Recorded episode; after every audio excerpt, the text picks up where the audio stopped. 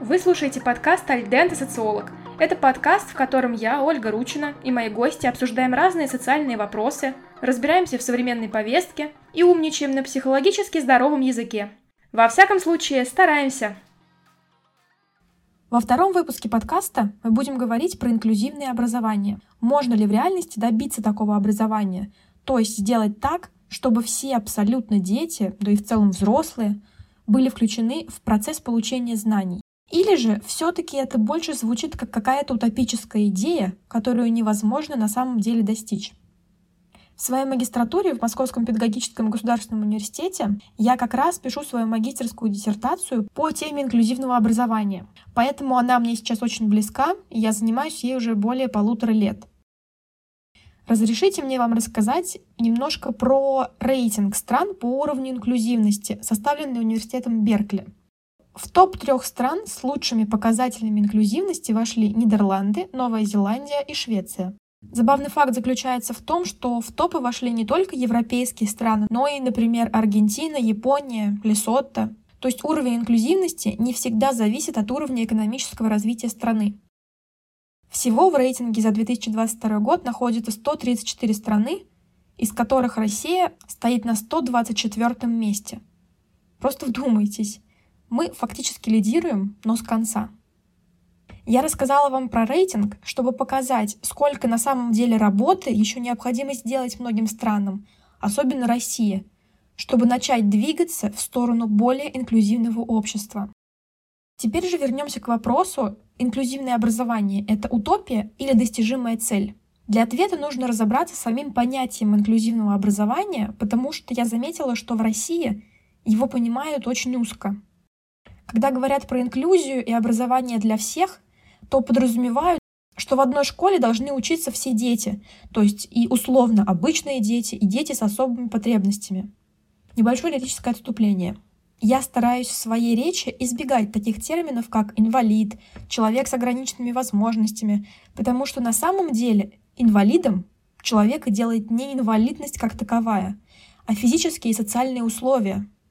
То есть если человеку с особыми потребностями дать возможность беспрепятственно передвигаться по городу, любым зданиям, ну и так далее, то его условная инвалидность перестанет быть проблемой, ведь окружающая среда будет под него адаптирована. И да, возможно, у него какие-то определенные действия будут занимать больше времени, но тем не менее функционировать он будет автономно в большинстве случаев. Говоря про терминологию, хочу уточнить, что на самом деле не существует какого-то стопроцентно верного термина, который точно не оскорбит людей и будет полностью толерантным. Поэтому я стараюсь придерживаться выражения «человек с особыми потребностями» либо «ребенок с особыми образовательными потребностями», потому что, на мой личный взгляд, так говорить экологичнее. В России часто под инклюзивным образованием в основном понимают включение в образовательный процесс детей с особыми образовательными потребностями – Здесь тоже сделаю небольшую ремарку, что дети с особыми образовательными потребностями бывают разные. Это не только дети, которые передвигаются при помощи коляски или там дети с ДЦП, но и другие вариации того, что мы называем отклонениями, нарушениями. Например, дислексия, которая имеет по статистике примерно 5-10% от числа всех детей школьного возраста. Более того, особые образовательные потребности относятся и к детям, которым, например, сложно дается первый год в школе или сам процесс социализации. Да, да, это не только дети, у которых есть какие-то диагностированные нарушения речи, там, слуха. Фактически все дети имеют особые образовательные потребности. Просто кому-то нужно чуть больше внимания, кому-то чуть меньше.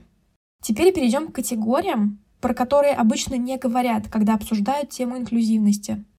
Например, дети-мигранты или дети мигрантов. Кстати, первый выпуск подкаста как раз был про миграцию. Если вы еще не слушали, обязательно послушайте. Такая небольшая реклама первого эпизода. Так, извините меня за то, что я отвлеклась от темы. А, итак, дети-мигранты или дети мигрантов. Они тоже встречаются с определенными проблемами. Например, бюрократическими сложностями, когда родители пытаются записать их в школу или в детский сад, но им отказывают по каким-то э, причинам, например, отсутствует та или иная бумажка. Сложности также заключаются в том, что такие дети иногда испытывают проблемы с русским языком и с учебой на русском языке. Ведь в их семьях они могут общаться и на других языках. Я рассказываю вам все это из личного опыта. Когда я была волонтером в организации «Такие же дети», которая помогает детям-мигрантам интегрироваться в российское общество. Еще вспомнила один пример, отнесу его в эту же категорию. Это дети цыган. Они тоже часто не ходят в школу по разным совсем причинам. И вроде бы кажется, что в процентном соотношении их не так много. Но тем не менее, они исключены из общего образовательного процесса. Другая уязвимая категория — это девочки, потому что до сих пор есть страны, в которых им запрещено учиться. В том же самом Афганистане, например, такая ситуация. А сейчас я хотела бы вам привести пример про гендерное равенство, но немножечко с другого угла. Например, в России все еще существуют раздельные уроки для девочек и для мальчиков. У нас, например, в школе были труды, на которых девочки занимались кройкой, шитьем, готовкой, а мальчики что-то там выпиливали по дереву. Честно признаюсь, я точно не знаю, что они там делали, потому что я сама не присутствовала на этих уроках. И я сейчас не говорю о том, правильно это или нет, нужно ли учить детей э, кройке и шитью и так далее. Но с точки зрения инклюзивного образования получается так, что мальчики не включены в процесс обучения а, тем же самым э, кройке и шитью или готовке. Хотя эти навыки им тоже для жизни нужны. Приведу еще один пример, который может показаться немного экстремальным. Недавно я выступала в Skillbox как раз со своей магистрской диссертацией. И представители Skillbox мне рассказали о том, как они развивают проект для людей, которые выходят из мест лишения свободы, то бишь из тюрем и как помогают им получать новые профессии, чтобы те, в свою очередь, могли интегрироваться в общество. И это тоже как раз является примером инклюзивного образования. Теперь, когда мы определились с тем, что же такое инклюзивное образование, да, то есть это образование для всех без исключения, здесь я должна говорить, что существуют разные подходы к тому, как же должна быть построена образовательная система, которая действительно будет инклюзивной. Кто-то говорит, что нужна единая школа для всех. Например, такой подход достаточно давно, примерно с 70-х годов 20 э, века, практикуется в Италии. Кто-то говорит, что нужны обычные школы плюс специализированные. Обе системы имеют как преимущества, так и недостатки. Некоторые ученые считают, что инклюзивное образование — это не включение любой ценой, то есть помещение детей в ситуацию, когда они не способны учиться. Инклюзивное образование — это обеспечение наилучшего образования как в социальном, так и в академическом плане для всех детей. Во Франции я интервьюировала одну учительницу младших классов, у которой ребенок страдает определенными нарушениями. И она мне рассказала, что ее сын начал хорошо развиваться только в специализированной школе. Именно там он стал получать знания академические, научился читать, писать. Однако при этом она также возит его и в обычную школу, потому что так сын развивается социально, то есть учится общаться с другими ребятками. Отсюда, кстати, вытекает еще один плюс инклюзивной школы. Условно обычные дети с самого раннего возраста привыкают к тому, что люди бывают разные, и это окей. Если ребенок никогда не сталкивался с людьми, у которых есть особые потребности, Откуда во взрослом возрасте у него может развиться эмпатия? Как у него исчезнет страх общаться, дружить с людьми, которые не похожи на его окружение? На эту мысль меня натолкнуло другое интервью с девушкой-россиянкой, у которой сестра имеет ДЦП. Она рассказала мне, что в первой школе у сестры проблем не было, ее никто не обижал, все относились к ней спокойно. И училась там она тоже хорошо. В основном это связано с тем, что город был маленький, все друг друга знали. И с самого раннего возраста все общались друг с другом.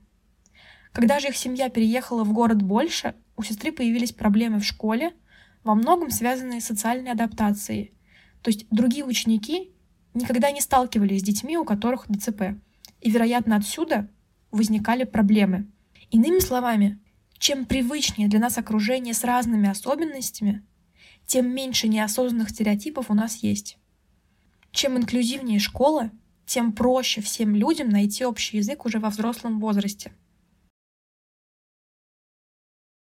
Оля, скажете вы, это звучит идеально, но у нас нет возможности сделать такую школу на практике. Нет столько учителей и финансовых возможностей. И да, вы абсолютно правы. Все учителя, с которыми я проводила интервью на тему проблем, которые возникают при реализации принципов инклюзивного образования в один голос твердили, что им не хватает человеческих ресурсов. Для французских учителей это была главная проблема. А также им недостаточно финансирования. Это уже проблема, которую подсвечивают учителя в России. Для того, чтобы отслеживать прогресс каждого ребенка, следить за его успеваемостью, развитием, нужны учителя. Не один учитель на 20-30 человек, а несколько. При этом также за детьми должны следить еще и психологи, потому что учитель не может совмещать в себе сразу 100 ролей. Здесь, соответственно, я не веду речи уже про родителей, потому что это само собой разумеется. Для сопровождения детей с нарушением слуха, зрения и так далее нужны сурдопереводчики, помощники, которые будут сопровождать детей с особыми образовательными потребностями. Сейчас школы не в состоянии предоставить столько специально обученных людей. Даже во Франции, где есть специальные государственные организации, которые бесплатно помогают детям с особыми образовательными потребностями, учителя все равно отмечают острую нехватку персонала, а также сложный бюрократический процесс, который необходим для заполнения заявки на оказание той самой бесплатной помощи. И эту проблему нельзя решить просто наймом новых учителей потому что этих учителей еще нужно обучить работе в условиях инклюзивной школы. А для этого нужно составить учебные программы и в целом менять многое в образовательной системе. Вот вопрос с финансированием решить гораздо проще. Если у государства есть запрос на формирование более инклюзивной системы образования, то оно, логично, должно выделять больше средств на это. И, кстати, на мой взгляд, здесь речь не идет об оснословных вложениях. Иногда, это я, кстати, тоже выяснила во время интервью с учителями, необходимо просто закупить особые тетради, ручки, учебники для детей с особыми образовательными потребностями. И это уже даст толчок развитию инклюзивности. Итак, мы поговорили о том, что понятие инклюзивного образования гораздо шире, чем нам кажется. И оно реально затрагивает всех — мы выяснили, что на практике оно может выглядеть как система с едиными школами для всех, или это может быть смесь между обычными и специализированными школами. Соответственно, у каждой системы есть свои плюсы и свои недостатки. Мы поговорили еще о двух основных проблемах, которые в реальности мешают. Первое — отсутствие человеческих ресурсов, и второе — недостаток финансирования. Тут еще можно было бы рассказать про предубеждение общества, но мне кажется, что на эту тему можно смело делать отдельный выпуск подкаста. На основании всего того, что вы сейчас прослушали, как вы думаете, инклюзивное образование — это реально или идеально? Я буду очень рада прочитать ваши ответы в моем телеграм-канале под записью, которая посвящена данному выпуску. Ссылку оставляю в описании. Теперь же я хочу поделиться с вами своим мнением. Я считаю, что инклюзивное образование на данный момент это действительно утопический концепт, который на 100% идеально в жизнь невозможно притворить, по крайней мере в ближайшем будущем. Но при этом я глубоко убеждена, что этот концепт и его промотирование, то есть распространение, необходимо, потому что так мы знаем, куда идти, к чему стремиться. А это очень важно в любом деле. Правильное направление или правильно поставленная цель — это залог успеха. Мир меняется каждый день. Его меняют люди. Подумайте сами. Сейчас мы уже не можем себе представить, что качественное обучение доступно только мальчикам. Хотя еще чуть больше ста лет назад это было нормой. И инклюзивное образование — это достойная цель, ради которой нужно стараться и менять системы. Спасибо, что были сегодня со мной на моем подкасте. До скорой встречи! У вас есть интересные темы для обсуждения? Предлагайте свои идеи мне в Телеграм. Контакты вы найдете в описании к данному эпизоду.